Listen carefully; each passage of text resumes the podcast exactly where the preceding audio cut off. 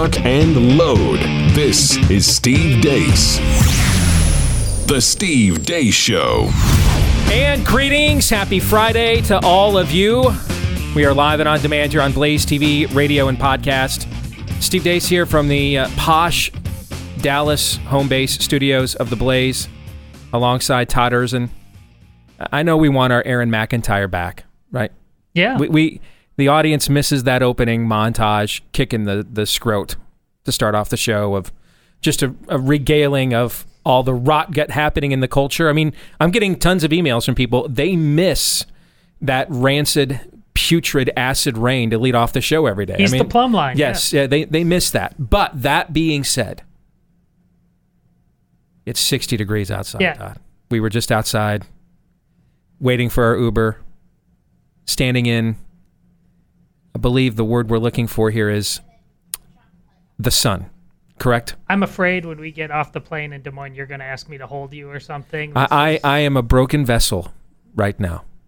Um, the day before we left to come down here, because we're incompetent and could not produce the show on our own. All we know how to do is talk into these mics, and, and we're barely adequate at that.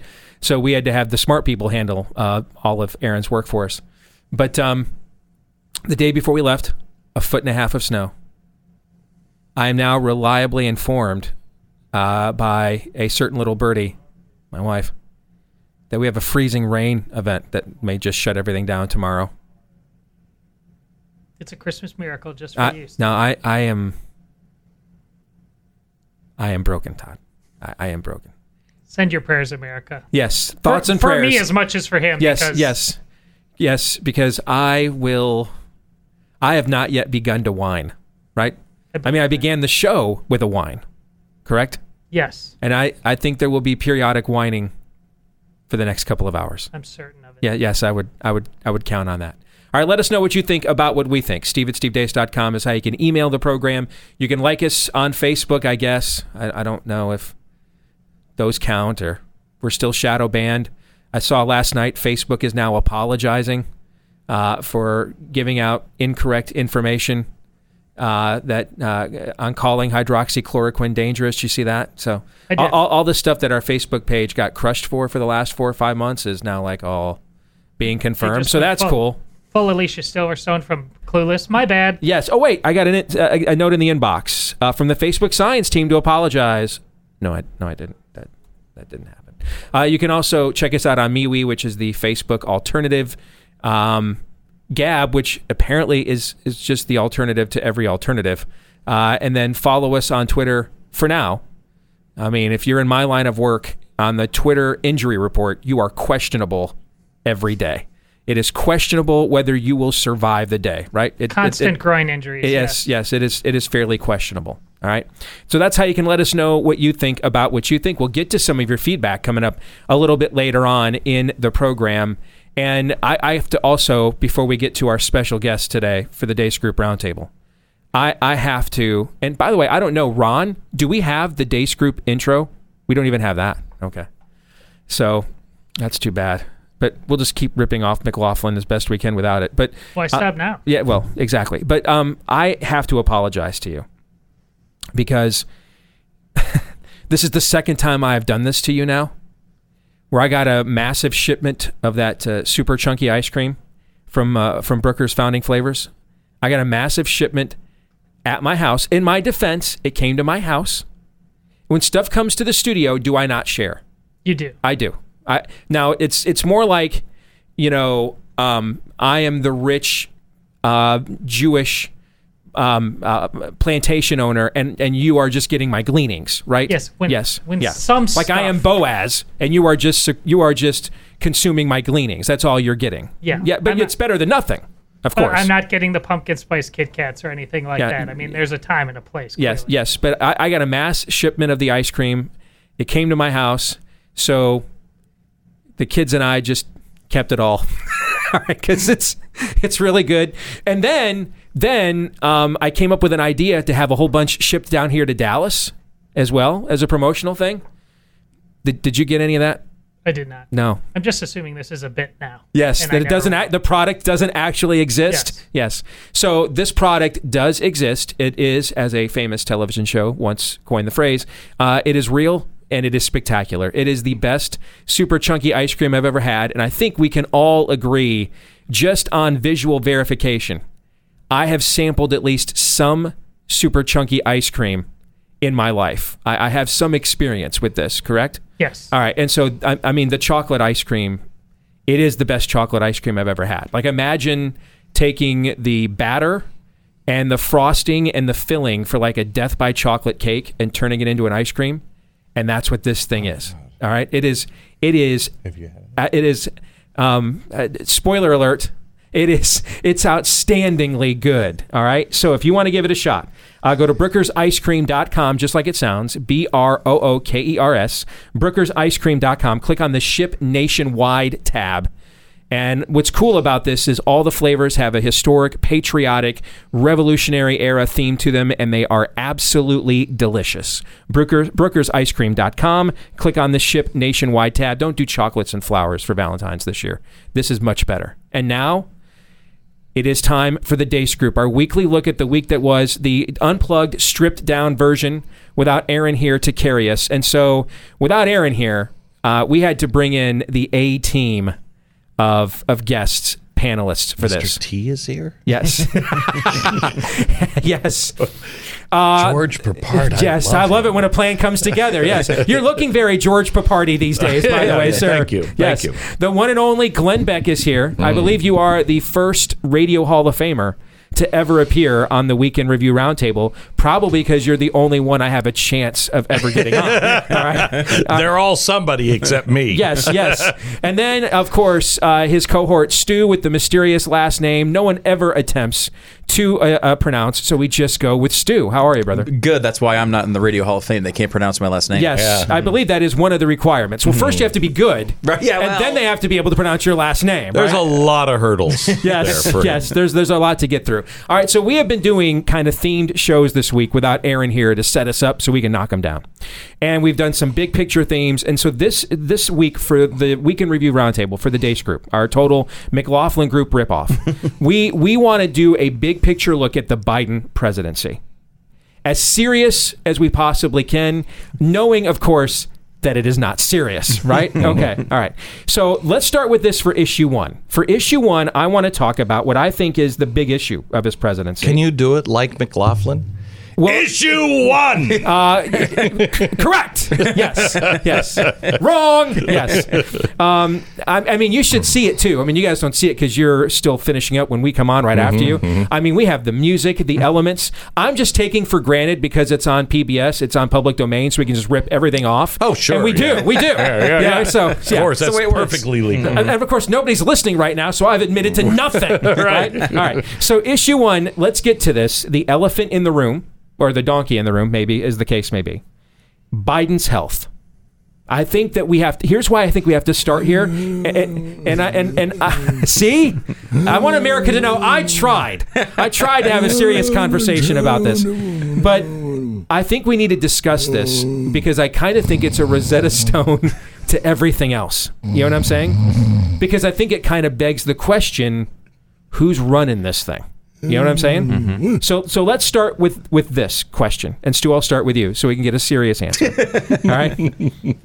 Is the concern over Biden's health is it overrated? Is it underrated or is it just rated? I would say it's just rated. Um, I think you can go down this road and, and be freaked out every time he can't remember a word. But again, he's old, right? Like this Yeah, is he's part of the 78 years old. Yeah. He's 78 years old. He's not buying green bananas no, right now. no, Yeah. absolutely not. Um, I, I think you know. I don't think he's. Anything can happen when you're 78 years old, right? Yeah. Um, so we, I've fallen and I can't Except get up. for probably sex. well, yeah. Yeah. Well, these blue Hot pills sex work is probably not Um, happening. yeah, but you, you can't. Anything can happen at this point. You have to be concerned about it and what comes next. I don't think he's. Uh, I- don't think he's on the verge of anything terrible. Uh, God, I hope. I hopefully so. Um, you know, he hopefully he's protected. Um, but I looked it up. I think it's um, when you're 78 years old, your life expectancy is 9.43 years from that moment. The average 78 year old. Now, I would consider Joe Biden to be a very below average 78 year old, uh, judged on everything that I've seen. Though he does have the best medical treatment in in the country. And the one thing I, I think about because you know you can go into this thing where Kamala Harris is is you know running things or someone else is running things, and I think you know there's real reason to be concerned about that. But he's also he wants this. He is not like a passive uh, member of this of this journey uh, into running the country. He's wanted this for so long, and I think he wants to hold this power. He does not want to be pushed aside. So how long can he hold it? Who knows? But a few years maybe. So you think of, you know, you, you know I'm a big sports guy. Mm-hmm. And so you think of Bear Bryant, Joe Paterno. These guys coached way into advanced years. Oh, yeah. Uh, Bear Bryant well into his 70s, which was a long time in the 80s. Uh, Joe Paterno well into his er, er, into his 80s, and it seemed like because they were around such an active environment and young people all those times, they always appeared young for their age, right? Mm-hmm. But then what happened shortly after they retired? They passed away. Is that I kind of hear you saying that a little bit? Yeah. that being in such an, an, an energetic environment, uh, a high pressure environment, while physically it adds, you know, years to onto your age. We've seen that. I mean, Barack Obama came in, you know, I mean, looking like a Motown superstar, and he left like the guy who founded Motown, right? I mean, that's what the job does to you. Yeah, it does. And, and unless so- you're Donald Trump, Uh, apparently. yeah, yeah. Who looks exactly the same Yeah, as yes, day one. Yes, but so so but on a on a mental level, you kind of rise to the occasion of of the atmosphere you're in. Is that what I hear you saying? Uh, I think so, though. I, I think there's that's part of it. I think also though his extreme desire for power is not gonna. He's not gonna be a passive member here. He's not gonna get pushed aside uh, easily. I think you know we can understate how much he wants this. He just loves the idea of pushing these buttons in the White House. I mean, just the number of executive orders. Does he know what the buttons say? oh God, no. okay, all right, okay. absolutely not. All right. all right. So, Glenn, same question to you: Is his health underrated, overrated, or just rated? Underpants. Yes. um, it depends. Yeah, but yeah. um, bum. Anyway, go ahead. Yes. Uh, I think that uh, uh, I think it's just rated. I mean, I, I um, uh, he's not a picture of health, and I, I think everybody knows that. And I think that people, you know, at the Center for American Progress and whoever else has been developing this agenda, like they did under Barack Obama, um, they know that, and uh, you know, they don't they don't have a problem with his health one way or another. And I don't think it's going to make a difference. It- It'll make a difference uh, to the country uh, when he does pass away, if he's still in office, God forbid, um, or if he decides to not play ball. I mean, I you know he's he'll suddenly be senile and he'll be on the way out. Um, but I I I, I think that um, this agenda continues at a very rapid speed. It doesn't matter. I mean, he's not going to have much left to do except just take all 51 stars and make them into one big yellow star and sign it, you know, and and sew it to a big red flag for mm-hmm. America. He's certainly governing like he doesn't have a lot of time left. Like he, he's got, got Yeah. two weeks to get all this done. Right. That's Yeah. what it seems like at the moment. All right, Todd. Same question to you. What do you think? It all depends on the level of schizophrenia I bring to the table on any, any given day because it's overrated in the context of other tools he uses. His devout Catholicism to just run cover for him uh, pushing out Todd is a very, defending very bitter trad Catholic right A now. little You guys, you guys need to know this. a little bit. All right. But Yes. then it's underrated from the perspective of who you going to take right now? Reagan at the end of his eight years when he was like, "Oh my God, he has the nuclear football. He's insane. He's getting old." the Genesis Land of Confusion They're roughly video. the same Yeah, age. yeah. At the beginning of his term, Biden is roughly the same age, and Reagan at And the it- end, and they thought that was an apocalypse waiting to happen. Yeah, no, it wasn't. It, with Reagan, i i they may be at the same age at the end, mm-hmm. but Reagan was not where Biden No, is I now. agree. Biden is Biden is really not the picture of health. I mean, Reagan still gave a national address at the 92 Republican convention in Yeah. Houston, for example. Yeah. And then I think it was, what, what, about a year, year and a half later, sometime around 94 is when he said, hey, Right. it's now time for me to step away. Go ahead, Stu. And you can blame Reagan uh, all you want, but it's like you shouldn't put the nurse and nuke button next to each other. Like it's just a terrible. Call for the new, call for the new, new the nurse or the nuke. I don't. That's not I just fault. push this for pain. Just poor design. Steve. Is, is it humane? I mean, I know uh, a lot of our colleagues in conservative or alternative media are mocking the early lids right? Uh, the, the, and all those sorts of things. Is this a way, though, of kind of spacing him out? I mean, um, essentially budgeting the level of cognitive energy that he has. Is, is it more than just a strategy as much as it is as, as it is preservation? I think so. I think it limits their downside risk. I think they've actually been really smart with this so far. I, mean, agree. If you have a policy where like they're I mean, the lockdowns let them get away with it throughout the entire campaign. Entire campaigns. I mean, think of remember Hillary fainting in the dead of summer, Yeah. right? He didn't have to go through the grueling 15 stops, uh, all the TV uh, and, and the public avails. He didn't have to do a single day of that one time on the presidential campaign. I'm not age. sure if it was COVID. I'm not sure he would have had to do, do it anyway. I'm not sure. I mean, they were so arrogant knowing that he was going to win. I mean, I, I just found it bizarre. They had no ground game. They had nothing. Yeah, they didn't. Yeah. Um, and I'm not sure that COVID actually would have changed that strategy. You're right. The necromance happened before COVID. Super Tuesday. Yeah. I mean, he won states decisively on Super Tuesday. He never visited during the primary cycle. Never visited. Never went to like Minnesota, for example. Incredible. Okay, he won states he never visited. So you don't have a ground game where you're not visiting.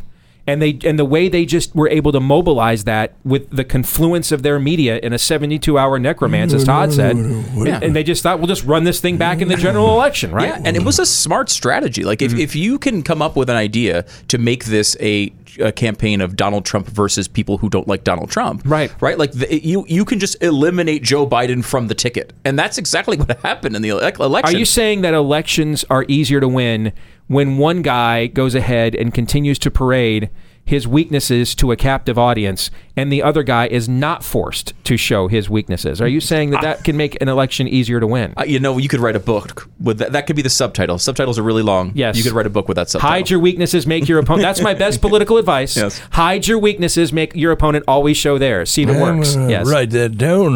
Yes. yes, just don't lose your pen in your jacket. Yes. All right, exit question. If Biden's likelihood of completing a full term as president were a Led Zeppelin song, which Led Zeppelin song would it be? Stairway to heaven. In my time of dying, The Battle of Evermore, Babe, I'm going to leave you, or Ramble On. Todd, Be the Battle of Evermore. you think he's going to survive it? Okay. Stu. I think this is a battle of Evermore. He's going to be fighting this battle until the end of his term. All right, they're gonna they're gonna pull that life alert from his cold dead fingers, right? All right. Babe, I'm leaving you. Yeah, I don't think he survives. I don't. I, I and I don't. I just look at the decline, and I think it's rapid. Go and look at where he was in 2016 when people wanted him to run. It's like a different human being compared Now to what imagine you're looking at right yeah, now. and I'm I'm not hoping for this. I don't want this to happen. I think it, the worst thing that could happen for our country is Joe Biden to, to I agree. die in any way, shape, or form. I- I agree with that. Even you know at sleep in the middle of the night. Uh, but imagine the um, imagine the cries of heroism and the cries of the greatest president ever and the the greatest progressive president ever and we have to finish his mission. Yeah. I mean Do it for Paul. Remember that Tom Harkin rally in, Yeah, in, in the yeah, yeah, midterms yeah. years ago? I mean it- turning it- him into a martyr, is what you're Yeah. saying. Oh yeah, if, if he if he does die, God But then, forbid, but then it will imagine be horrible. Imagine for the, the crap eating grins on the faces of the Chi-Com high command the morning they get up and watch Kamala Harris get sworn in. Right? I mean, imagine what they're probably thinking when they see that. I mean, maybe we were wrong, and there is a God. Um, let's get to issue Hmm. two. Let's talk the Biden administration. I want to talk personnel. All right, so it's the Morton Blackwell line from the Leadership Institute that personnel is policy. They've been president now for what? Uh, th- this administration's been in power for what? Nine days. So we've gotten at least some cursory look at the personnel that they have brought to the table. Is it too simple to look at the? So this is the first question. Is it too simple to look at the makeup of Biden's administration and conclude? That this is just the third term of Obama. That if Obama had been given a third term, or if he ran 10 years later with where the left is now compared to where it was in 2008, what he was allowed to say in 2007 when he was running in that primary compared to what you're allowed to say now, this is what an Obama presidency would look like. Is it too simple to say that, or is that an accurate assessment? Glenn, what do you think? Um, well, if he wouldn't have run in 08 and won, we wouldn't be where we are right now. He had to kick off the fundamental transformation. This is, if you will, the final part of that fundamental transformation. Um, but there's another important piece that makes it different than Biden, and that is the speed. They learned one important thing, and Obama writes about it. that the Tea Party made a very big difference.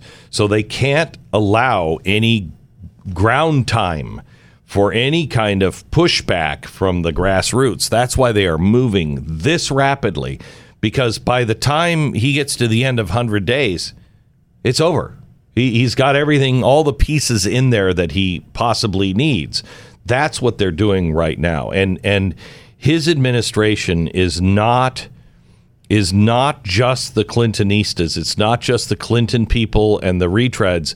There are some really dangerous people, and and I mean because I believe we're an oligarchy now. I, I think that the oligarchs are are circling us like sharks, um, and Well, we don't have. We've learned in the last few weeks between big tech and now big uh, big wealth on Wall Street, we, we don't have free speech and free markets. We have approved speech and Yeah. approved markets. Yeah, That's what it- we have. it's it's really frightening. And BlackRock is somebody that you need to look into. If people aren't paying attention to BlackRock, they are now the um, the consultant on the economy for the president, the vice president. They're in the number two chair uh, of the Treasury. BlackRock is everywhere, and they do they they run their software is what runs the um, European Central Bank uh, the Federal Reserve. They called when we were doing, um, uh, I think it was COVID. Uh, they called BlackRock. The Trump administration called BlackRock and said, you know, how can we maneuver this? How can we do that? I mean, they are so deeply in bed, um, and and their policies now are mirroring the Biden uh, policy of global warming, of equity, of having the right number of board members, and that's minimum of seven trillion dollars of wealth that they are in charge of investing. With the connections that they have, they control about twenty-seven trillion dollars Wow. of wealth Wow. every year. wow. It's a lot. Todd, your thoughts on this? And is it just me, or does it seem like every time I am spoken to by a member of this administration, and I hate to say this because you drive a Subaru, but you know where I'm going. Uh, It, it, male or female, it feels like every suburban cul-de-sac Karen with a Subaru and a coexist bumper sticker is talking to me. Every time this administration speaks, it's like they have this uniform tone of polite sanctimony. Does that make sense? It does, and that's part of the reason why I was going to say it. it. It is too simple. Barack Obama wanted to give the perception of genuine competence. We could disagree and think he wasn't, or the people, but he he wanted to put that out there. I don't think they care here. I mean, really, you're asking questions about uh, Yellen, and oh, did you know? By the way, she's a woman. Squirrel. Yes. I mean, it's if they get cornered, they're not going to try to be competent. They're just going to say, "Oh, and did you know you're a racist for asking that question?" So that's why it's But entirely. thank you. di- Yes. It- there would even if even if Barack Obama and his people wanted to try to corner you with that, they would try to be way more elegant. They would try to look like they were part of a grand uh, uh, debate. They Mm-hmm. would even still be willing to sit down. I think with you, Glenn. I now they, they really could care So less. there's about no there's no pomp and circumstance in your mind. There's no allure of the presidency. This is just all will to power now. Yes. So we don't even have to put on the show, the Yes. theatrics. Yes. It's just will to power. Yes, in fact, it helps them even more because they're painting their their enemies as literal terrorists. Yes. Yeah. And so the more they piss us off, the bigger the chance somebody would do something stupid and then they've got it all. So in the Obama years, Stu, it was if you thought it was a bad idea that we have more people on food stamps than the total population of Spain, which we did. If you think that's a bad idea, you- we were all racists. Okay. In this era, what I hear Glenn and Todd saying is you'll just be an insurrectionist. That's what you'll be in this era. Uh, I yes, I mean it does seem like that's already starting, right? I mean, you just, it, I mean, look at what AOC's doing uh, with Ted Cruz over the past couple of days. Uh, the way you phrase that, That's the murder, uh, accusing him of trying to get her murdered. yes, yes, yeah. uh, which is somehow acceptable. I mean, it's, I don't know why Ted Cruz is still frankly walking the streets. I I. I am, you know, but we're letting a lot of criminals out of jails these days, so who knows? But go ahead. That's the way it goes. Yeah. Uh, the way you phrase that question is interesting. I mean, it gives there's a little sense of like how many home runs would Babe Ruth hit in the year 2020. Yes. and that like if you project Barack Obama from he, he's more of a, an ideological figure than I think Joe Biden is, Mm-hmm. um, and he was someone who was legitimately ideological, uh, uh, legitimately revolutionary in many ways, but was keenly aware of what he could get away with and Yeah. tried to present himself as a the call to the Russian to, was it Medvedev, the Russian fake president at the time. Hey, I just got to get past this election. There's some things like not even I he- can yeah. do. Right. He was truly confused. If you if you read his memoirs, if you look at what he has said since he was president, he was truly confused by the pushback he got. He said, you know, in in uh, 07, I could talk to anybody. I could sit down with anybody. But then they started with the lies and the spin and and uh, the conspiracy theories. And by 2009, I was polarized. You know, I couldn't talk to anybody on the right. So he was truly confused by that. I think too, uh, you know, looking at Barack Obama, you've got when Barack Obama runs, he proposes one trillion dollars of new spending. Hillary Clinton runs, she proposes two trillion dollars of new spending. Biden won, proposing eleven trillion dollars of new spending. Is that an escalation? Yeah, it's a slight escalation. Inflation's a son of a gun. And yes. he and you know he tries to come off of this as moderate. He's only moderate to people like his vice president, who proposed over thirty trillion dollars of of new spending, or uh, Bernie Sanders, who proposed ninety seven trillion dollars of new spending. is, is moderate now it's not ideology. It's not where you're at on an idea, ideological scale. It's your temperament. Yeah. it's it's it's i still have a, all these same beliefs. I just don't openly hate people that disagree with me. Is that moderate now I think you know it's. I think so. They they've Yeah. learned a lesson. I think they they're doing this the so opposite. way. ideologically there are no moderates then is what we're really saying It doesn't there might be yeah. people like kyrsten sinema and joe manchin who are in still largely red states especially manchin who are concerned about re-elections and so they're they're more conscientious public servants because they fear the voters right Mm-hmm. but are they ideologically moderate if they didn't fear the Mm-hmm. voters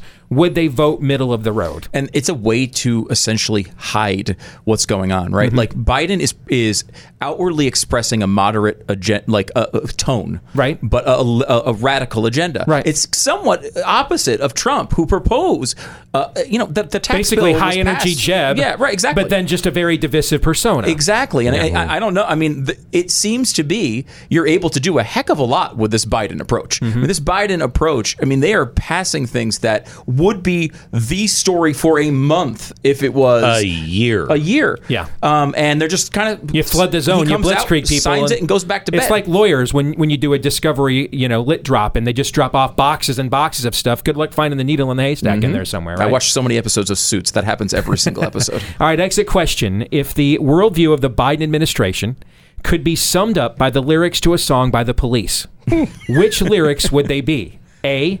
Every vow you break, every smile you fake, every claim you stake. B.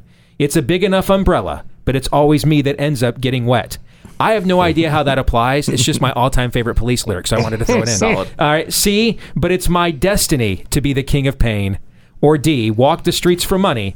You don't care if it's wrong or if it's right. Todd. Hey, every vow you break.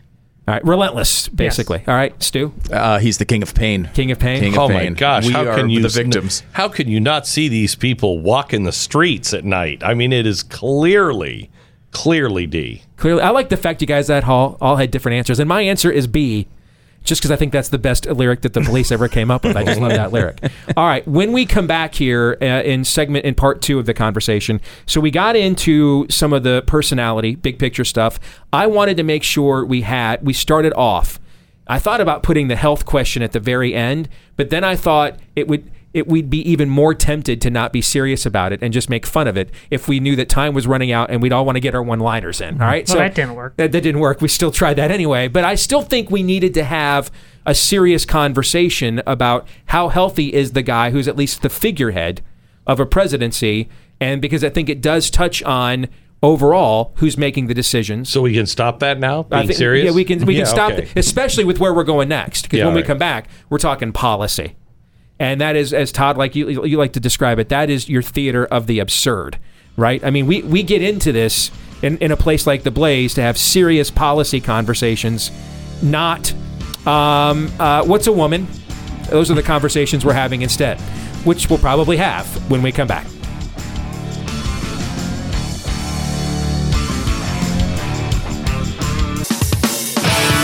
Follow us on Twitter at Steve Deace Show. This is Steve Deace. One of the things I'm wondering about being gone a few days when I get home is if the dog is very passive aggressive. You know, if I'm gone for a while, it's literally a flip of the coin whether Cap, short for Captain America, our little Bichon, uh, whether Cap will get excited and remember me.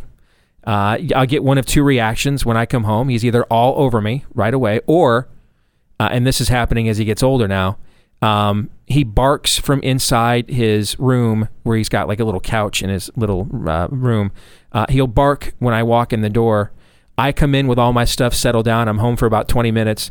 He comes moseying out very, very slowly, sniffs me, turns around, and walks away. That's typically what happens. That's how it works nowadays. So um, I don't, I don't get spoiled by our dog uh, as much as I used to. Uh, but uh, we like to spoil our dogs. We like to take them for walks, all the cool stuff. For Cap, um, it's like having a third daughter because he's a Bichon, so he doesn't shed, which means I have to take him to a professional groomer though instead um, once a month, which means I probably need to renegotiate my contract here at the Blaze, frankly, because that is expensive. Uh, but uh, if you also want to make sure your dog has everything they need, uh, you want to check out Ruff Greens because one of the things that happens with us, that's why supplements are such a multi billion dollar industry, one of the largest uh, sections in a lot of drugstores and grocery stores nowadays, is all the good stuff in our food is stripped out for mass consumption and long shelf life, mass distribution. So a lot of our food is dead. That's why we need to supplement it with the stuff that was supposed to be in there originally. Same thing goes for our pets' food as well. Thankfully, they've got a supplement now. It's called Ruff Greens. It's got all the good stuff, the antioxidants, the pre and probiotics, uh, all the vitamins, minerals your pet is looking for. It's just a powder you sprinkle in with your pet's food. Apparently, it tastes great. I haven't tried it myself. Our dog loves it though. All right, so if you want to give it a shot for your pet, uh, get the Jumpstart bag today for just $14.95 and see if you don't see a difference in your pet in two weeks or less when you go to ruffgreens.com slash blaze. That's R-U-F-F for ruffgreens.com slash blaze. Let's continue on with our weekly look at the week that was. We're joined here uh, from Blaze Studios in Dallas by the uh, Hall of Famer, Glenn Beck, and the other guy, uh, Stu. He is here with us as well. All right, so let's get to let's get to issue three here. Let's let's talk some policy as we take a, a big picture look at the Biden administration. Let's talk about foreign policy first.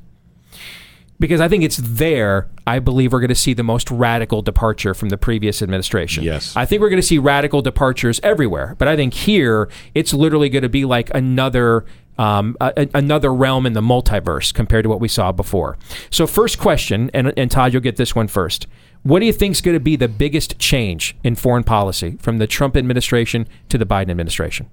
I think it's the simple fact that it isn't the guy named Donald Trump. And I'm not talking Republican or Democrat. We just talked about he doesn't really have a philosophy and ideology.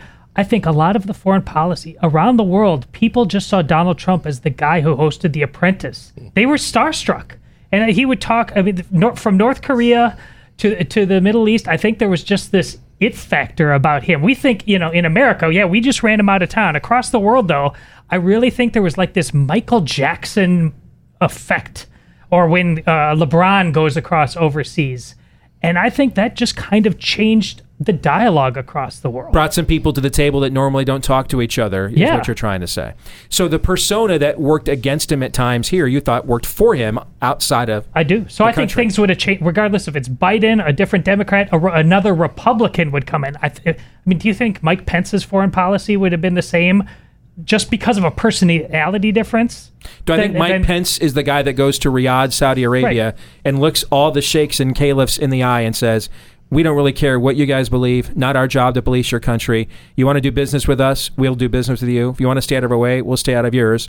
If you get in our way, we're going to mess you up." Could I see Mike Pence giving that speech? no. And even No. if he said it, he couldn't pull it off. Donald Trump could just pull certain things off that hardly anybody else can. All right. So, what do you guys think, Stu? I'll go next to you. Um, you know, if you would have told me back in 2016 that the strongest part of the Trump administration might have been the way he handled Israel, uh, I would not have believed you. Worst anti-Semitic president we've ever had. Stu. Yeah, exactly. I know. Um, and so, you know, the things that you know, it was one of the clearest things I think we've ever seen where uh, the the the projections of a conservative think tank, right, to say what we should do in Israel, be tough, change the change the Take dynamics. the of the Palestinian question off the table. Exactly. Negotiate around that question as opposed to through it, as the Bush, Mm-hmm. uh, oh, Clinton, Obama, Bush years. That's what they did. And that's what conservatives were saying forever. Mm-hmm. Trump executed that plan and it worked incredibly mm-hmm. well. Now you replace that with Biden. You know, you go back to the Obama years, you think about pallets of cash in Iran. They're already calling um, Jerusalem the it is the capital of Israel and the West Bank. Right? They're, they're already going back to that same you know Baker Clinton uh, game plan. you know? Terrible. And and and to add to that, and, and maybe even more pronounced here as the Democratic Party has moved to more and more insane levels, there are serious elements of anti-Semitism in this party. Which is the irony. We saw that in the UK Labour my Party. gosh. The further left it got, to the point it, Yeah. it nominated an open anti-Semite. Yes, Yeah. yes. Well, and you have the terrifying. curriculum now in California we talked about on the show today that is erasing Jews in uh, their ethnic studies program. Mm-hmm. Um, they're calling um, the War of Independence 18 or 1948, where the Arab nations all attacked Israel. Right, right. They're now calling that in the textbooks Nakba, which is Arabic for catastrophe. Hmm. Uh, so they're they've they've totally flipped everything upside down. So then to you, what do you think is going to be the biggest difference, Glenn? I think we're I think we're actually going to be seeing more war. Um, I, I think the, I'm afraid you're right about that. Yeah, Yeah. I think we are. I think we are a world uh, headed um, headed for real war, and and I think profiteering kind of war. I think the again oligarchs. The one thing you can do is you can throw the world into real chaos, and people won't care that we didn't return fully to to what we were if you just make that pain stop. What I am afraid of, and I, I want to get your, your your take on this, Glenn. So when I laid out my ten predictions for this year, I do this on the show every year, our first day back, and the big foreign policy prediction I made is I am concerned that he's he's he has already signaled he wants to do this, but we will go back to some form of Iranian appeasement. Oh yeah. It won't maybe be as blatant as the original Iran deal mm-hmm. was with the pallets of cash and everything else, but some form of Iranian appeasement. And and and one of the dirty little secrets that those that have actually studied the region know, but most Americans don't know, is they most Americans view is the Islamic world as a monolithic thought.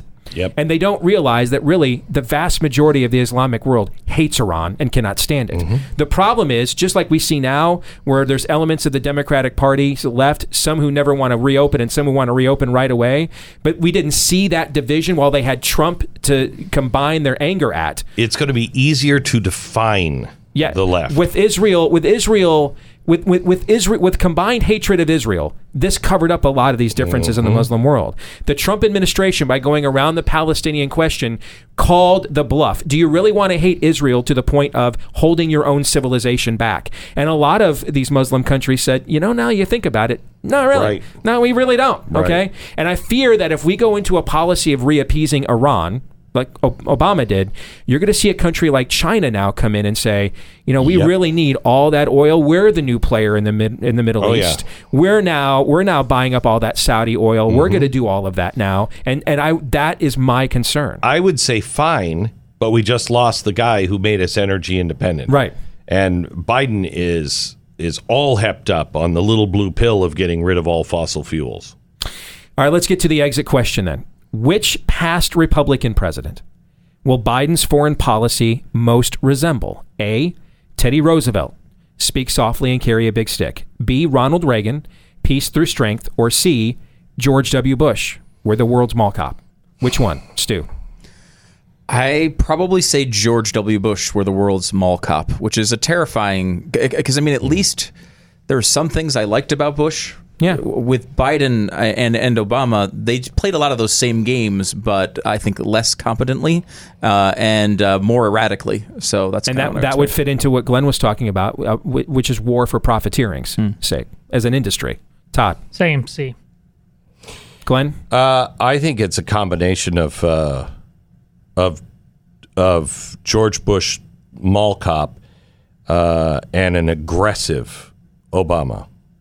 You know, th- there's the ideology uh, coupled with the profiteering and the, um, you know, the neocon Mm-hmm. leftist. You should note too that Glenn does not follow rules on these questions. That's so okay. the fact that you said Republican president Yes. and, and he said Barack Obama, that's not going to register with him. I, I know self awareness is largely dead in America, but we're probably I'm probably the last show host in the country to condemn somebody for not wanting to fall into a binary choice they don't agree with. Right, All right, yeah, so okay. there you go. All right, so issue four. Let's get to the domestic policy now. If if I said you had one word, which means Glenn's got an infinite amount, uh, but one word, uh, do you think will best describe Biden's domestic policy? So Glenn, I'll start with you. Well, prison camps is two. Is it a compound word? What if you So, hyphenate yeah. it? Yeah, Yes. compound. Uh, um, um, ask the question again. What one word do you think will best describe Biden's domestic policy? Uh, depression. And then why'd you pick that word? Well, that you didn't tell me. I just was picking the word. It just randomly came to mind. because I think because Sitting I, here with you, Steve. I- I frankly, think, depression is what's on what's on my mind right now. Yes. uh, I think we are headed for just disastrous economic policies that if it doesn't pay off soon, I mean, look, we've been we've been setting this thing on fire since 2001. And it has shocked me that we are still standing as a nation economically. And we had a reprieve with Donald Trump, but four years was not long, three years was not long enough to get us back really on our feet. Um, and the things that they are passing now through the Treasury, uh, the things that they're doing for global warming, the Great Reset, taxes that are coming, I, I just think, and the labor unions, we are just headed for disastrous policy that's going to make Herbert Hoover look like the greatest president economically ever. That's depressing. Stu, you're with this every morning, right? Yeah, I know. Yeah, yeah, I this is why Yeah. I'm All right. such a fun person to be around too. Um, I would say uh, we should hang out. you watch documentaries, and I can make everybody else cry. My documentary is like about Pink Floyd. I don't, I don't want to know what yours are about. Go ahead, Stu. Uh, I'll go with disingenuous. Um, you know, this is a horror movie packaged as a family comedy, and I think Hmm. the American people do not have. They're so they were so. A good portion of people were s- so done with Trump and the and what Yeah. they viewed as chaos and Yeah. constant. But aren't they comforted now by the knowledge that Twitter is a kinder and gentler place? It is. It's so Yes. much better. I haven't heard seen one bad thing. I'm on sure Twitter every one of those Trump 11,000 Keystone Pipeline workers are like, you know what? It's okay. Yeah, because it's it's, safe to fine. read Do- do- Twitter again. Can, can I ask you a question? I Yeah. mean, I'm sorry to break the rhythm here, but do any liberals, I'm not talking leftist, Mm-hmm. do any liberals wake up in the next year in time? I don't know if that's, uh, we have 12 months before you can stop this, but does anybody wake up and go, whoa, whoa, whoa, I didn't, I, wasn't in for this? Right. You mean does anybody Glenn Greenwald in the next year? Yes. Essentially, I Yeah. could see somebody like a Bill Maher doing it. I could see because we saw elements of him critically thinking, minus his dis- personal disdain for Trump on some Yeah, of this stuff yeah, in the yeah. last few years, like Yeah. Islamic radicalism, for example. Yeah. Um, I could see somebody like Bill Maher doing something like that. Uh, But anything enough to change No. anything? No, I don't. and it's not going to happen philosophically. It's going to only if they, Punitively, they only have if they to- feel it somehow. Yes, yeah, people only if punitively have their to be daughter, punished who by they've been raising to be a feminist their whole life, suddenly is getting beaten. Yes. you know, by the tranny at the track meet. I mean, that's, That's they, exactly they're going to have to be cut. Yes, That's the only way. You have to feel it punitively now. Philosophically, there, there's not an incentive. Yeah, so to, I, I don't think that there's. I don't think they could silence anyone on the right and have anyone wake up. I agree. They'll just go, "That's fine." Yep. But eventually, it does come to them. yeah, I agree with that. I agree with that. Stu, what one word? Oh, you said you gave me your answer. Mm-hmm. Todd. babble. I mean, again, transgenderism, the baby killing, all in the name of devout Catholicism. Th- that drip, drip, drip. It, it, it's going to be appalling. Exit question on a scale of one to ten. We got three minutes left. On a scale of one to ten, with one being as empty and harmless as Lindsey Graham's Tinder account, and 10 being as active and loaded as Lindsey Graham's Grindr account. what are the odds? Sorry. I had to do that to Glenn. What are the odds Biden sics the full brunt of the federal government on people like us? 10. Todd.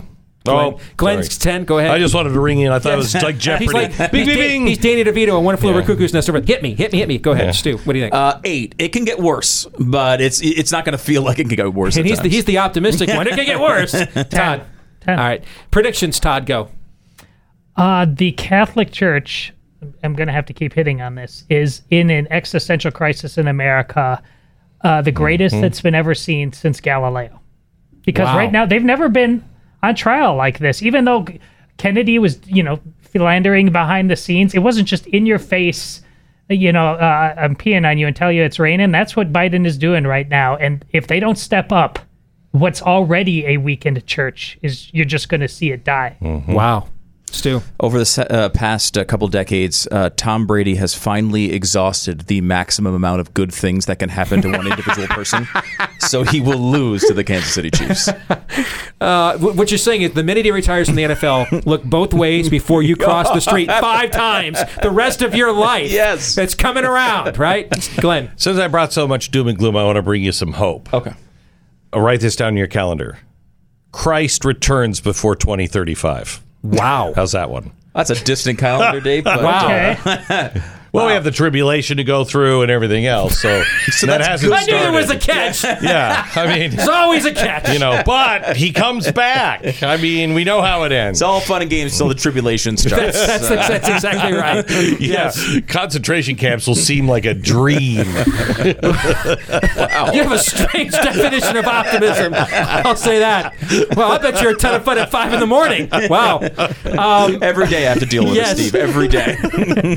my- I can't even come back from that. Uh, mine is seems well. Mine is really trite. Is probably what I should say now. At least one blue state governor is going to end his state of emergency over COVID. At least one will do it before the aptly named Mike DeWine, uh, the Republican governor of Ohio, does because he is. If if his birth name was Karen. I would fully believe it. All right, gentlemen, it was an honor having you with us. Thank Thank, you you, so very much. much. Thanks, guys. Thanks, All right, and it didn't suck, so thank you. Thank you. All right, we'll come back. We've got one hour to go. Feedback Friday. We'll respond to some of the feedback you have sent to us on various topics when we return. Stay tuned.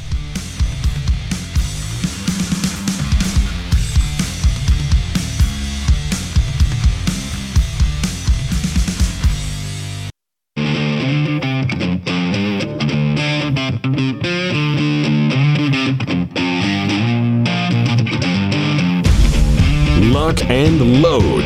This is Steve Deace. The Steve Deace Show. And we're back with hour two, live and on demand here on Blaze TV, radio, and podcast, right here from uh, the state of the art Blaze Studios in Dallas. Want to warn you though, literally right after this show, Todd and I have got a jet. Uh, we got to eject our flight uh, so we can get home before dark. Dinner to our families here tonight. Our flight leaves like shortly after the program. So no best and worst of the week overtime. No overtime at all today. If we have time at the end of this hour, maybe we'll do a quick best and worst of the week. They just saw our best. That could be true too. We just hung out with and I can just tell you real quick what mine is. Uh, best of the week, uh, the weather right now. Worst of the week, the See- weather when I get home. Asked and answered. We're done. Yeah. Best of the week, the way I feel right now because of the weather right now. Worst of the week, the way I feel when I get home because of the weather there. How's that? Does that pretty much I sum think it up? summed it up. All right, we're done here. All right, so there won't be an overtime today. We got to catch a flight. Uh, but I want to thank everybody here at the Blaze. Uh, as always, gracious host do a great job making it happen for us here when we come down uh, and intrude on everything else they've got going on. And plus, um, because we had to reboot the Galaga machine, I now have the high score again. Um, and I checked it; it's still there, which which really means that Stu hasn't played yet. That if I have the high score, it's because Stu hasn't played yet and crushed me. He must be really good because that's like a handful of times now that you have mentioned on this trip that Yes. he's that much. Because you on Like, matters I- of video games, you will not I know. concede that I- I- easily. I, I, I know. I know. I mean, I, I've not played Galaga since the last time I was here, which was at the election. So it's been, what, that two and a half months now? So I haven't played it in two and a half months. Turned it on last night. I thought I did pretty good. You know, I got to like stage 30. I got like 230 some odd thousand points. Not bad for not playing for two and a half months. Are you But- losing your fastball though? No. Because the old Steve Deace would once he recognized he wasn't as good, he would have bought that new like it's Atari, but it's on some like Yes, Super Atari. and obsessed about it you, until it oh, was done. yes. So what's going on? Yes. I'm I- concerned. I, I'm getting soft. I think I'm getting soft. That's what's going on. Yeah. But um, Stu, when, once he realizes that I rebooted the machine last night, that oh, high score will be gone. I mean, normally you would have been like Pee Wee Herman when he was the bus driver in Meatballs, and he's Yeah. racing the. Uh, the met, the electra electric Yeah. uh, wheelchair. Yeah, yeah. He's like, "Come on, let him go. I can take him." Yeah. Or, or the paper boy and Better Off Dead that uh, Oh, yeah. John Cusack Yes, movie from the 80s. I want my $2. Exactly. I can, I can get that obsessive. Uh, the thing is, you want the truth? I'll just tell you the truth. I was that way. And I couldn't I couldn't take him. So I just Wow. I had to Mark the tape. Did, did I say this out loud? I, I couldn't Mark I couldn't take the him, tape. and so I just had to. I'm- so now the dude code calls. The, the dude code enters in here and you just play it off like casual. Yeah, I just play it for fun. You know what I'm saying? Yeah, that's that's the dude code, right? Like you don't like make a point of consistently admitting that another dude has beat you at something. That's a total violation of the dude code. Yeah, you can do it once, but then Yes, you have to walk that's away honor. from it. That's honorable to do that once, but then you like don't like keep repeating it. Yeah, you're just so much. You don't do that, No. right? So I'm acknowledging somewhat that he is better than me at this game. And then once you do that, then you just kind of casually, it's like, ah, it's not a big deal. I haven't played in a couple months. That, that score's still pretty good, right? You know what I'm saying? Then you get like really passive aggressive about it. And that's, you know, I prayed about well, it. that's your jam. And I, and I feel real good about where I'm at right now. Okay. Now we're home. All right, Steve at stevedeace.com is how you can email us. That's D E A C E. Like us on Facebook, MeWe, Rumble, uh, what else? Twitter. Um, uh, just look for Steve Deace, D E A C E, or Steve Deace Show, Gab. All of those places, you'll find us there. Uh, ways you can interact with us and and share our content uh, there with uh, with others if you would like to do that. Uh, we're going to get some feedback Friday here in a moment, but first I want to tell you about Omega XL. Todd can attest to this. You know, I brought down my little baggie of supplements for the trip because you've never traveled with me before. Uh, Omega, my Omega XL was in that uh, that that little vault. I don't go anywhere without it. Uh, especially as we get older, let's face it, inflammation gets harder and tougher to deal with. That's and what do I mean by inflammation? I, I, if you sprain your ankle, don't take Omega XL. All right, wrap it, ice it. What we mean by inflammation is the stuff that makes it harder for you to be as active as you were when you were younger. That inflammation that builds up over time, uh, the stiffness, the soreness in the in the joints, uh, in the muscles, uh, particularly places like the neck, the back, the knees. For me, it's a hip flexor. Backed by 35 years of clinical research, Omega XL has the all natural formula to attack the inflammation causing your pain. It's part of my daily regimen as well. And let's get you started. Uh, order a bottle of Omega XL right now and get a second one for free. So buy one, get one free uh, when you visit omegaxl.com slash Steve. That's omegaxl.com slash Steve. Or you can give them a call at 800 844 4888. 800 844 4888. Those of you that like the podcast, we like you as well. Please show your appreciation for the show. Leave us a five star review. Click that subscribe button on any podcast platform that you utilize. Uh, thousands of you have done this for us already, and that helps the show to grow. The algorithms see that we have uh, some form of very tepid popularity, and they will then go out and help us find more people like you. Uh, so thanks to all of you that have uh, done that. That's kind of uh, the 21st century of word of mouth. And I heard a ton of great commentary. We could have done an entire Feedback Friday today uh, on feedback of yesterday's Theology Thursday, where we wrapped up a nefarious plot. If you want to get your copy of A Nefarious Plot, uh, they're back in stock right now at Amazon.com, as is the sequel book, A Nefarious Carol. In fact, you can get an autographed copy of that book right now from Premier Collectibles. Just that link is uh, pinned to the top of my Twitter account at Steve Deace Show, the top of my Facebook page. Just look for Steve Deace there and get an autographed version of A Nefarious Carol. That's the sequel to A Nefarious Plot. And if you want to know what that book is about, now's the time to get your copy because next Thursday is when we begin a new Theology Thursday series delving into that book, the sequel book. All right. So that's coming up next week. Get your copy now, either at Amazon or via Premier Collectibles if you want the autographed version. And again, if you like either or both of those books, leave us a five star review at Amazon.com. Um, that's one good way to kind of stick it to the man a little bit because neither one of these books are necessarily the uh, the the Amazon spirit of the age jam. I think is safe to say, right? yeah. Like they want nefarious plot to be nonfiction. Let's put it. Is, is, is Right. that is that fair? Yes. Yeah. Okay. All right. Let's get to it. Some feedback Friday. Let's begin with Gary. I and, and here's why I started with this. Let me just let me get to Gary's question first. Do you believe that the first impeachment was the reason that Trump was so timid and bent over for Fauci and Birx on COVID? The reason I started with this one is because Gary, I, I we don't know each other, but I feel you, bro. I'm feeling you, dog. I see you working. What Gary is attempting to do is something that I did publicly and privately with you and Aaron how many times for a period of about six dark months last year, trying to make sense of what in the Sam Hill was going on at 1600 Pennsylvania Avenue, right? I mean, we had theories, counter theories, machinations, okay, imagine vain imaginings. Uh, we we just threw darts at walls. I mean, we we were what what is this? What is this? And I think I think we finally gave up on about our 44th guess, which we called theories because it just makes us sound smarter.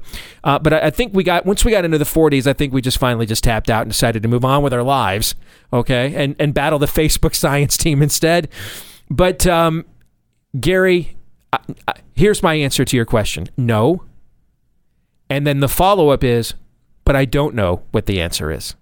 I know it's not that, but I don't know what it is this has been my TED talk. That's that's not very helpful, Gary. I and it's funny the timing of getting a question like this because I can just see a guy like Gary again, not knowing who Gary is, but I'm guessing he's many. You're sitting at home watching uh, uh, your new White House press secretary Karen. Did you know that our Treasury Secretary is the first woman? Right? Yes. Okay. You're watching Joe Biden li- literally um, the struggle is real trying to get his pen in his pocket and then figuring out which document to sign. You're watching, as Todd, you like to call it, this theater of the absurd. And I know what you're doing. I know what every person like Gary in America is doing right now. Man, why the bleep? Did Trump have to listen to Fauci and Birx all that time? That's what you're thinking, right? Because you know that's why these people are in power right now. Well, Steve, what about the mail-in vote? Yeah, Listen, I'm I'm on the front end of. I was calling BS on that. The before my show was even on the air the next day, I was on Glenn's show the next morning, hours before I went on the air, calling BS on the mail-in voting scheme. But remember what set into motion the fact that we had to deal with that scheme in the first place. What was it? This wasn't the first time that leftists have wanted mail-in voting. They have wanted it for decades. We've successfully pushed back on it for decades. That all ended last year. What ended it? COVID. COVID and the lockdowns. So I mean, he set the stage. How ba- remember when I kept saying last year this is the worst management decision in American history, maybe in human history, right? Yes. It was so bad. It set the it. It was such a bad decision by the president that it, it set the stage for what the other what the opposition used to take him down, basically.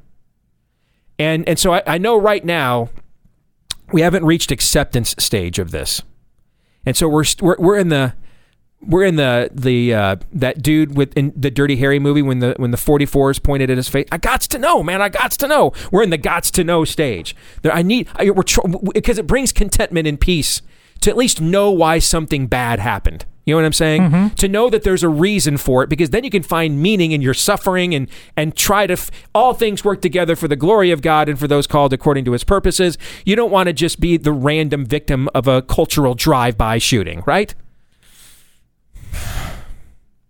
Here's my best guess theories. If I if I took all the various theories then we posited them on the air and amongst ourselves last year, the the two that I heard from the most reliable sources I have are one, the fact that this hit New York City so hard and so early on.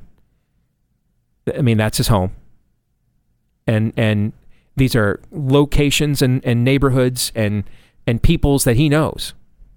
You know, it's a city that literally he adores and adorns um, his name in, in several places. And so that struck a nerve, number one, particularly for a germaphobe like the president, or the former president now. But two, that Fauci and Birx leaned on him. You're going to be the president that presides over blankety blank many deaths if you don't do this. And for lack of a better description, that freaked him out. And that's why he gave up the ghost originally. He had a chance, and how vehemently we argued for this last spring. At the end of the two weeks, we had crushed the curve so much that hospitals were closing around America for a lack of business. Remember Right. that? Claim victory, okay?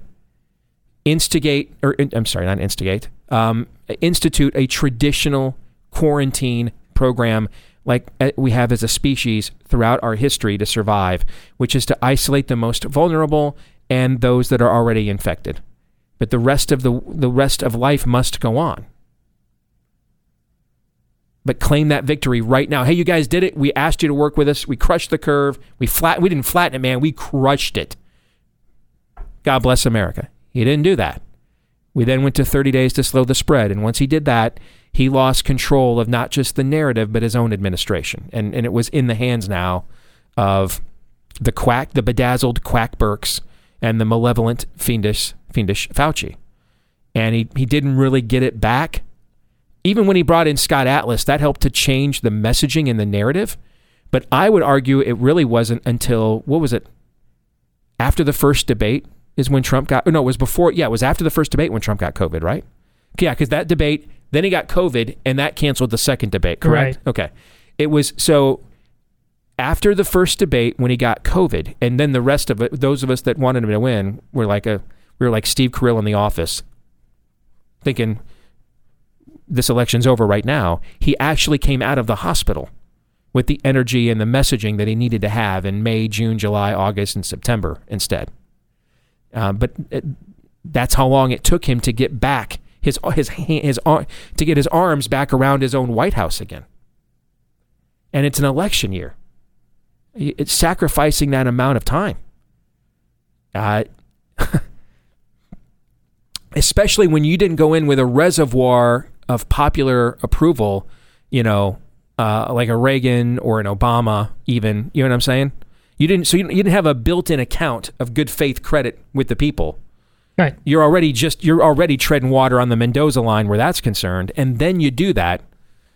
Um, I, I think it was those two things. Are, are those the, the best reliable information I have been given is those two things are what caused what we saw last year. Yeah, I think he has it exactly backwards. I don't think it's a threat of impeachment that caused him to behave poorly on COVID. I think behaving poorly on COVID escalated the threat of impeachment. If he was a man in full with that you know, pro- promising an Easter uh, resurrection, I mean, that was powerful to Yes, use a moment. Yep. And then we just blasted past that, and people realize this thing is too big for Donald Trump.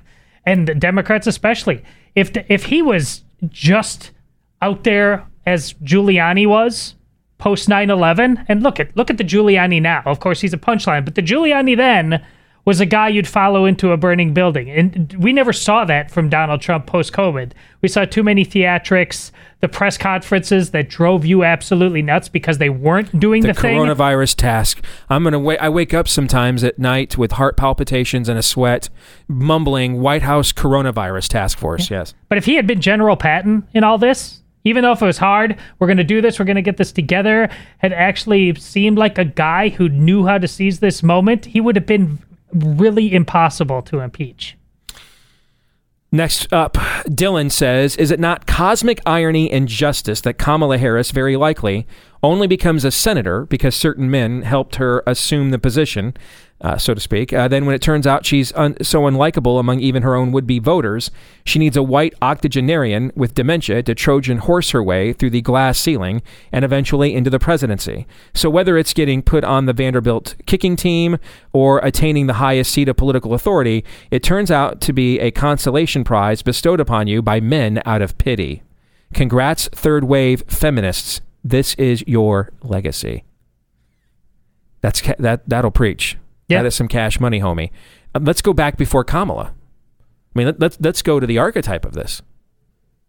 The pride of the Wellesley College wasn't she a Hillary Clinton a Wellesley believe so, College yeah. for women uh, graduate, right? Yeah. The pride of Wellesley College for women. Uh, you know, Margaret Sanger's my personal hero. I won the Planned Parenthood Lifetime Achievement Award, right? I'm the big feminist.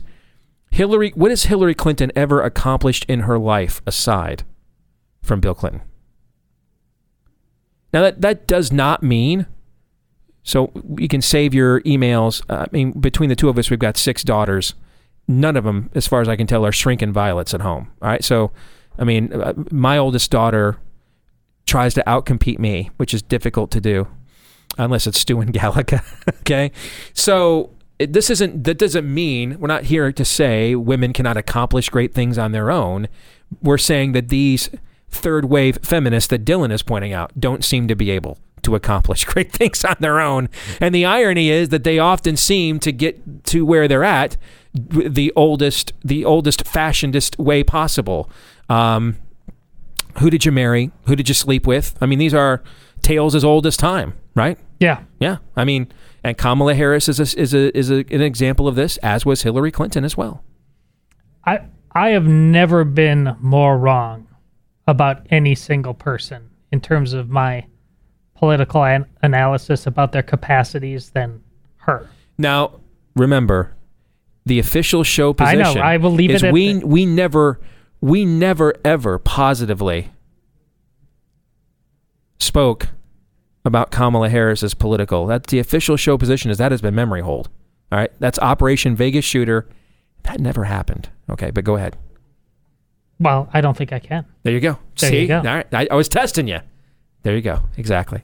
All right. Next, Matt. I have wanted to reach out to your show for the first time for a while now, but didn't know how or what to say. I got my reason this past week. Uh, my 88 year old grandfather, my papa, he passed away. He had pneumonia, a blood infection, extreme dementia, and yes, COVID 19. His loss has been especially hard on me. Out of his 10 or more grandchildren, I was the only one that came around to visit him regularly. He was a Navy veteran in the Korean War, and he inspired me from a young age to join the military. And I would eventually find myself in Afghanistan in 2018 2019. After I returned from Afghanistan, I became a Blaze TV member from the Mug Club. Uh, that's uh, our colleague Steven Crowder, but have listened to your show every day since October of last year or 2019. This is especially true during the COVID pandemic. You guys were a voice of sanity in a sea of panic and madness.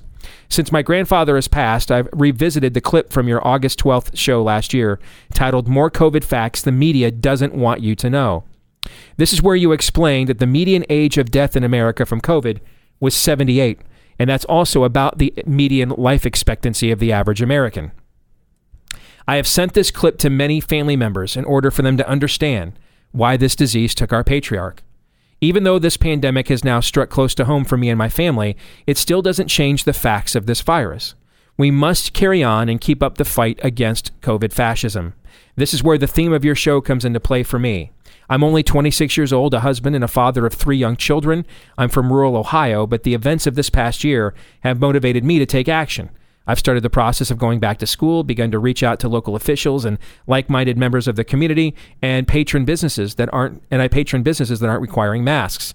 Thank you for all and your team have done to push back on the COVID insanity and lay the groundwork for people like me to finally stand up. You're right. The answer is us. Well, first of all, Matt, our condolences for the loss uh, of your grandfather, uh, who obviously uh, it sounds like a patriot, and we honor and thank him for his service. My grandfather also uh, served in the Korean War and won the Bronze Star. Uh, he died several years ago. Uh, and thank you to you for your service as a veteran as well. But I've gotten a lot of emails like this already this year from members of our audience spurred to action that it's it's it's time to start doing what we believe.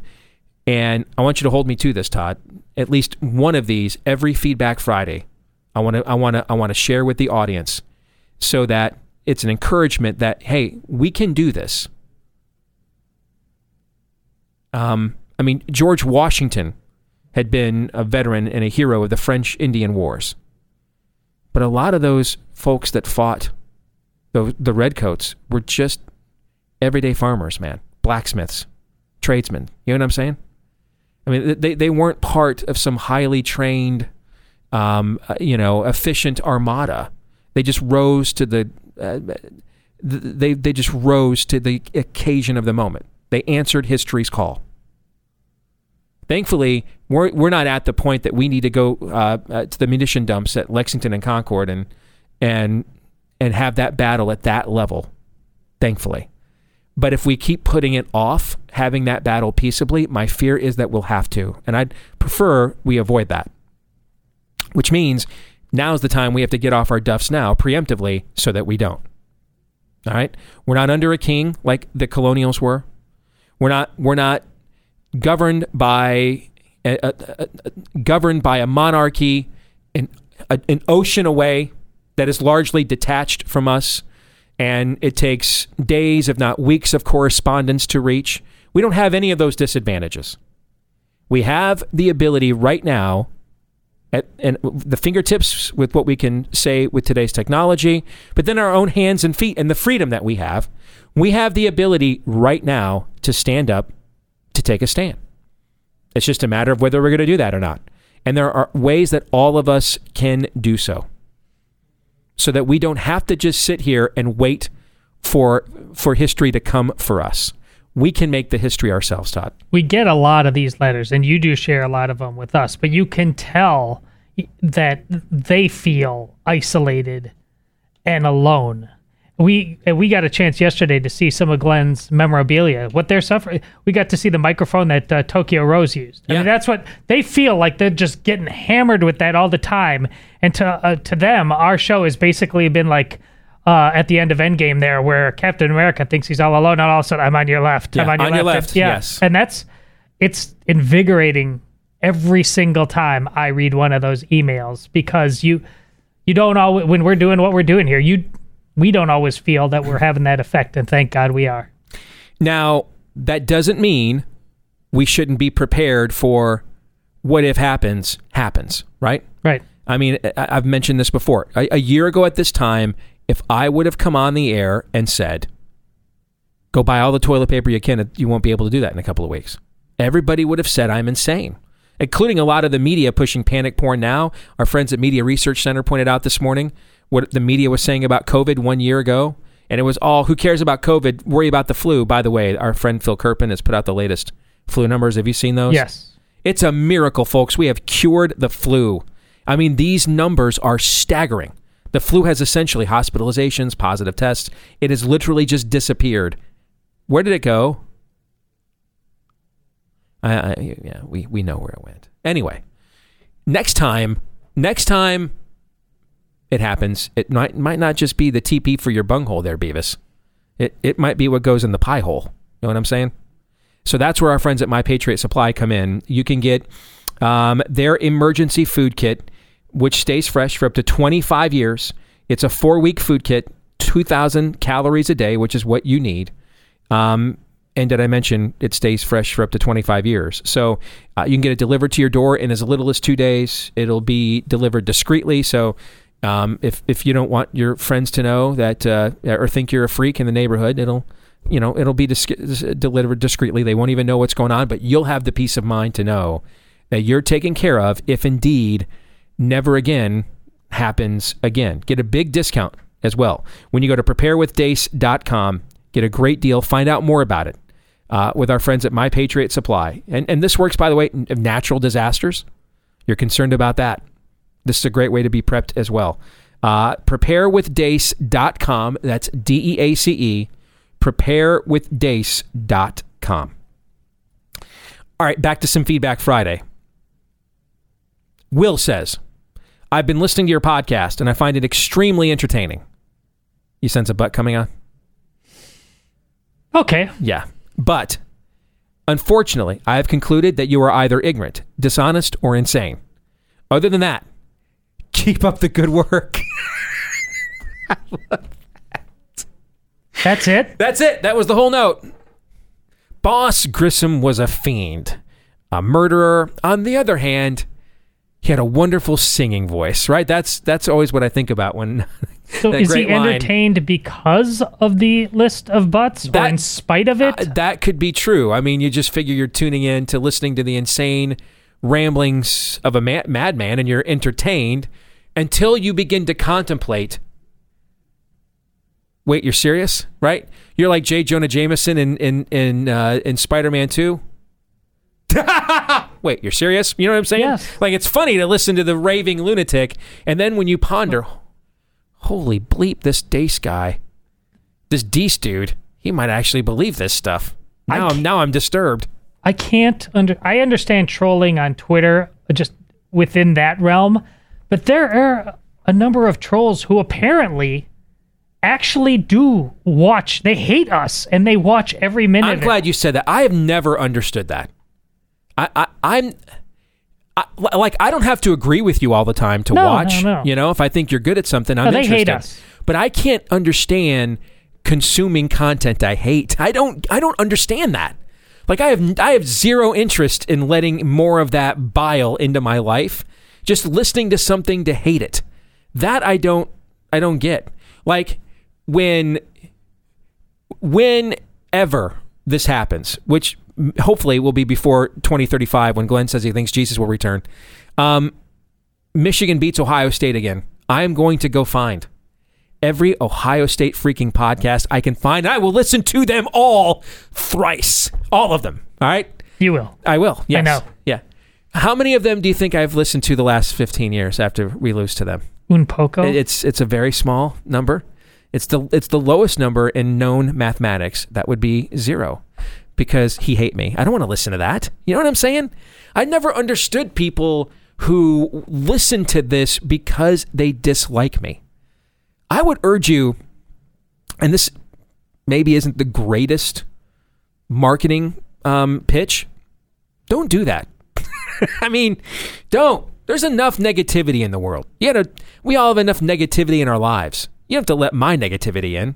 but their negativity is their happiness. You think so? Yeah, it is. I mean, they're not happy unless they're unhappy, and that and this just kind of adds to that. That's why progressivism is cancer. Hmm.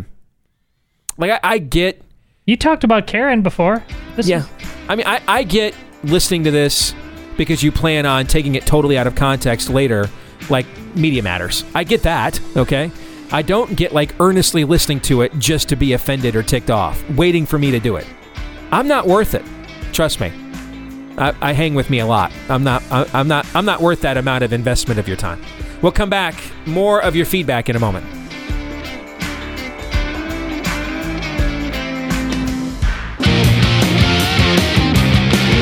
You're listening to Steve Deace.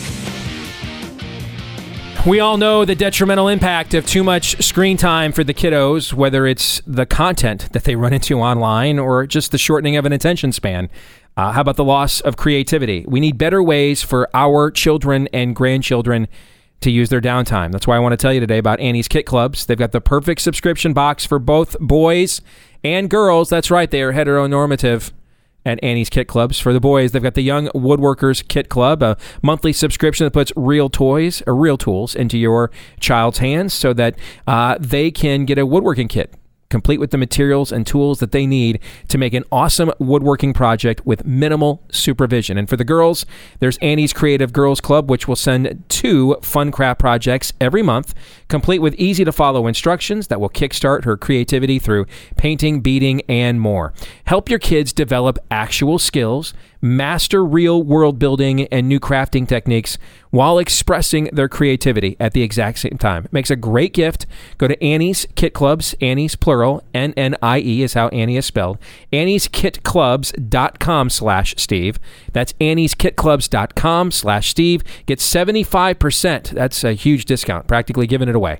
75% off your first shipment at Annie'sKitClubs.com slash Steve. Let's get back to some feedback Friday. This is from Walter Novak in Spring Hill, Kansas. He says, I'm mostly good with the seven tactics uh, that you guys prescribed of how to power under control, meekness. How would we actually do that in the era that we are in so that we rise to the occasion, we take a stand, we do not back down, we confront what we're up against, but we don't lose control at the exact same time.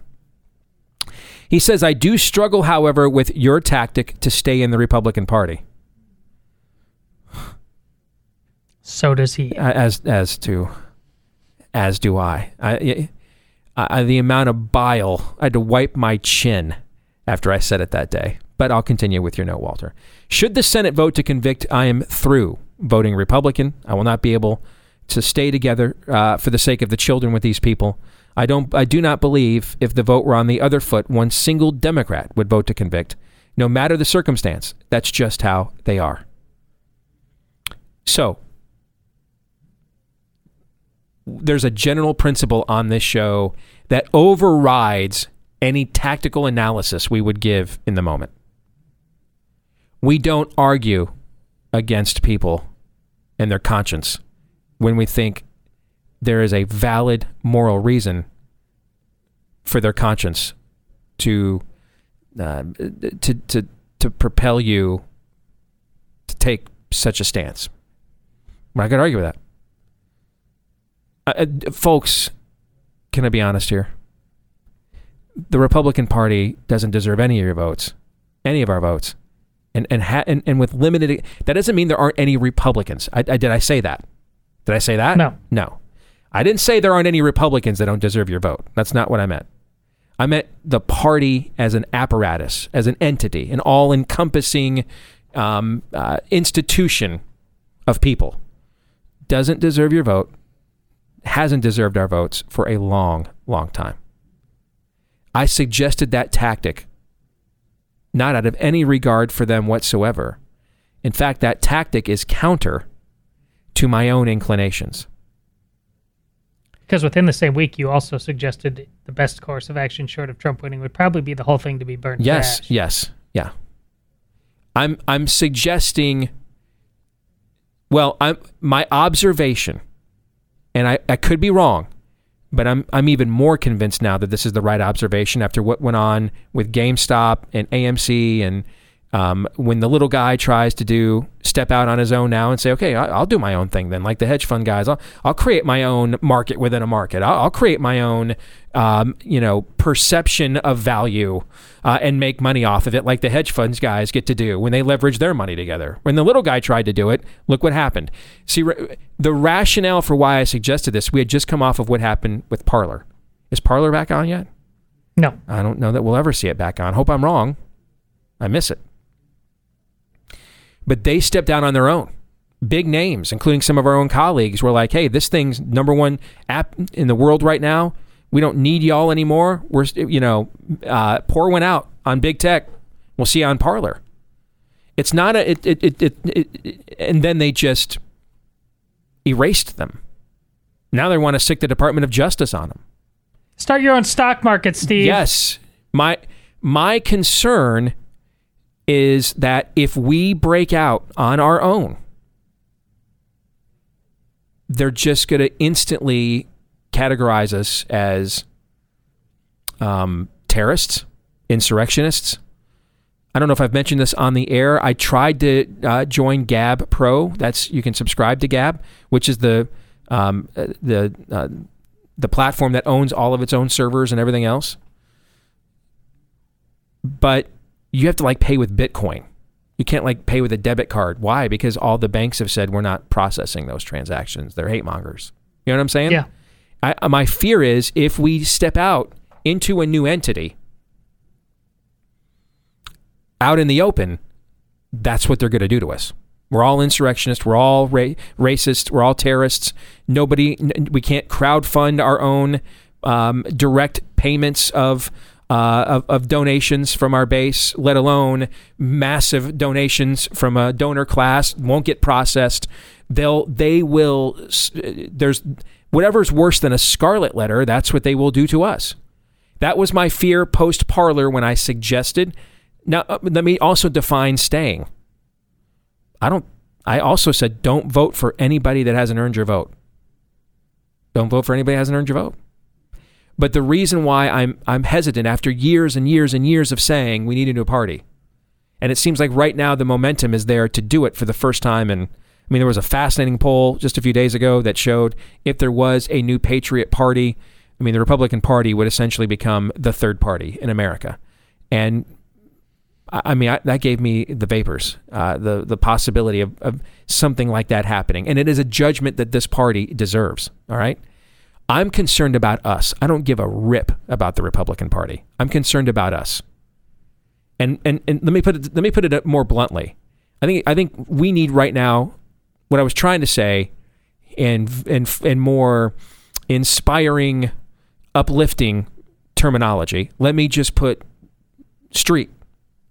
We need, in my I, the way I'm surmising it right now, I think we need to use the Republican Party the way it has used us for a long time, Right. just as a brand, just as a brand that gives us legitimacy, so they can't pick us off if we step out in the open outside of that hedge of protection, because they're kind of grandfathered in to the to to the process.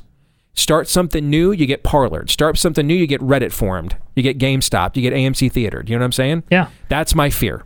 And counterintuitively, our writer's interest in sticking around may actually increase based on what you've said about uh, what would happen if they do actually uh, uh, bring Trump down i- in the Senate. Because look what's already happening in states like Wyoming and Arizona, how the grassroots, how they've taken on Cheney, how, how they've censured uh, the uh, uh, Flake there's a county right now in Colorado that is beginning the long process of petitioning to be grafted on and become a part of the state of Wyoming. Yeah. It's a border. That kind of stuff. It's already going on now. If the Senate Republicans actually take out Trump, it's it's going to happen more and more and more. And that speaks to what Steve is talking about. You you he may be right and Steve would admit it, but give it a second and see what happens. Yeah, I, I care about us. I don't care about the Republican Party. I, I care about you guys. I care about the people. And It I- may be a hunk of junk, but it may be the best spaceship we have to that- fly through whatever's to come. I, I agree. Let it get you got to fly through an asteroid. Let it be the thing that gets beat up. Don't just jump in a spacesuit and try to navigate yourself. Let it get demolished. Then we get on the other side of the asteroid Right. belt. Then you know you trade it in for the Falcon. You know you know what I'm saying, or an X-wing. But um, that is my concern. I you know for making Star Wars references, I think it's a trap. I, uh, to me, I think it's a trap that to draw us uh, out into the open, out of the protection of what is acceptable as a uh, what are the current acceptable platforms and you know it's it's a classic bait and switch it's a classic ambush tactic draw the enemy out and then once they're surrounded pounce right that might be going on with a platform right now that I've been promoting on the show called MeWe. I've read some things recently I'm a little disturbed by. Yeah.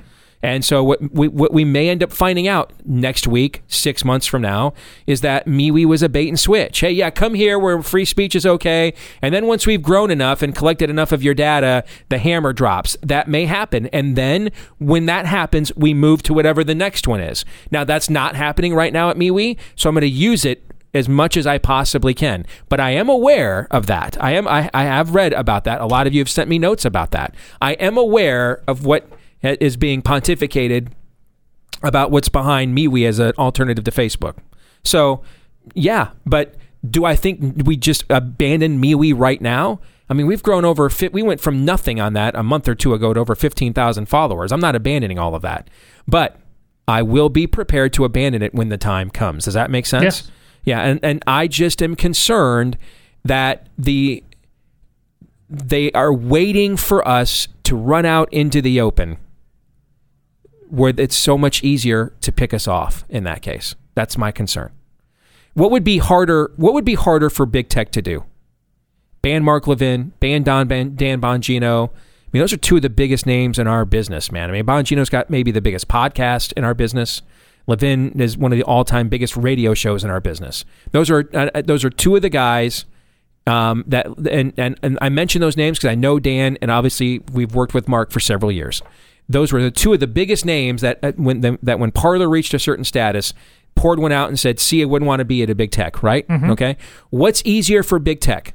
Once those big names leave the platform, then just get rid of the one platform that they're all they're all ejecting to Right. in one fell swoop, or individually, one by one. All right, Bongino, you're gone. Levin, you're gone. With all the, f- which means every time you do that, all the followers those people have, you have to go through that screeching and blowback. 50 times. Right. if you just if you systematically eliminated these people right? What's the easier avenue? The easier avenue is they just all eject to a safe space on their own and then switch you hit the plug. That's it. And it's like they it's like it never existed. That's my fear is that's the the spirit of the age is luring us into these traps. I've seen it happen now twice. Right? Well, you know at some point let's pay attention.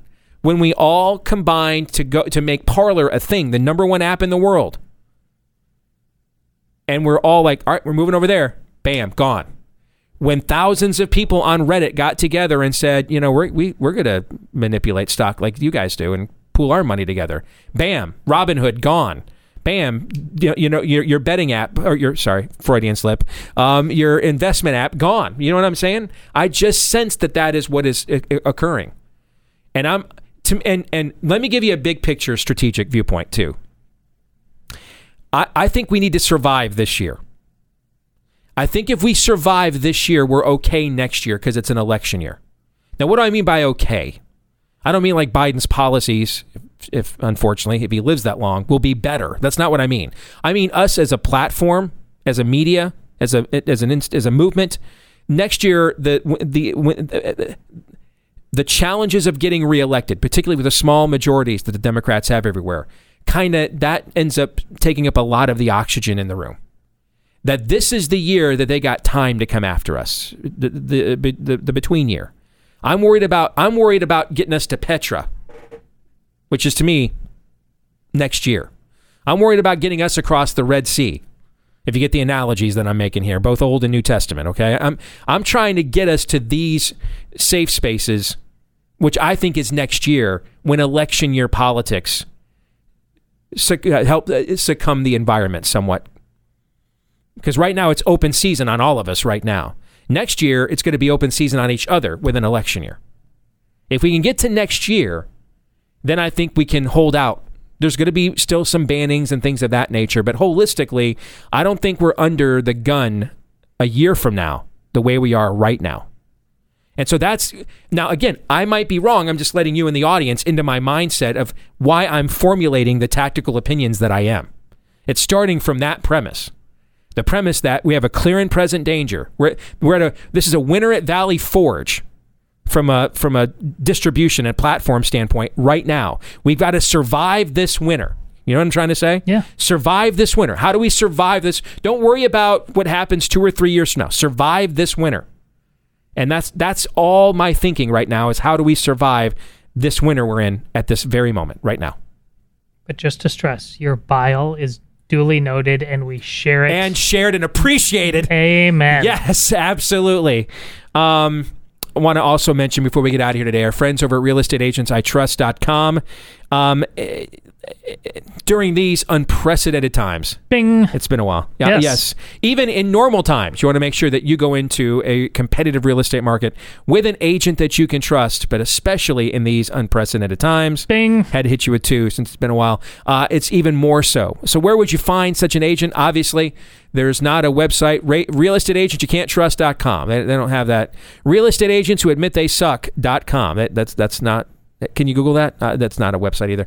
Uh, so thankfully, um, we have one where the agents have all been vetted uh, before they're referred to you. Almost anywhere in the country, you're going to be able to find a real estate agent that can help you and understands that he or she works for you not the other way around. A real estate agent that you can trust. The name kind of says it all. Check out the website, realestateagentsitrust.com. Again, that's realestateagentsitrust.com. All right, Ty, I got about a minute or so here.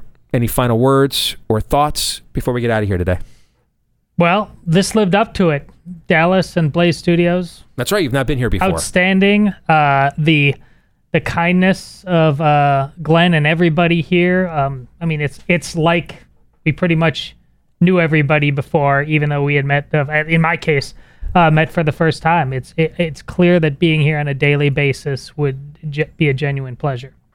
It's a great place to come in and work, man. I I mean, the energy level, the atmosphere, and they're still operating at uh, minimal personnel capacity with with some COVID precautions. So you haven't been here yet when this is a fully armed and operational battle station. But I mean, it just uh, reeks of uh, uh, energy and and creative energy. Yes. Uh, uh, like we were all here for the election, uh, for example. That was you know pretty uh, pretty crazy.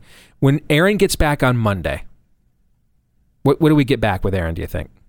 What do we get? What do we get back after a week of? Now this isn't your typical honeymoon. They've been married for over almost a year or more than a year now. But after a week of marital bliss, Harry Potter world, Disney, Florida, warm weather, what what kind of Aaron do you think we get back? the old man millennial will be dialed up to 11. So the same Aaron Yes. that he was when he left, basically, the cranky uh, millennial. Yes. Thank you, man. Thanks to all of you. Thanks to everybody here at the Blaze that made this happen for the last few days. We'll be back again on Monday. Until then, John three seventeen.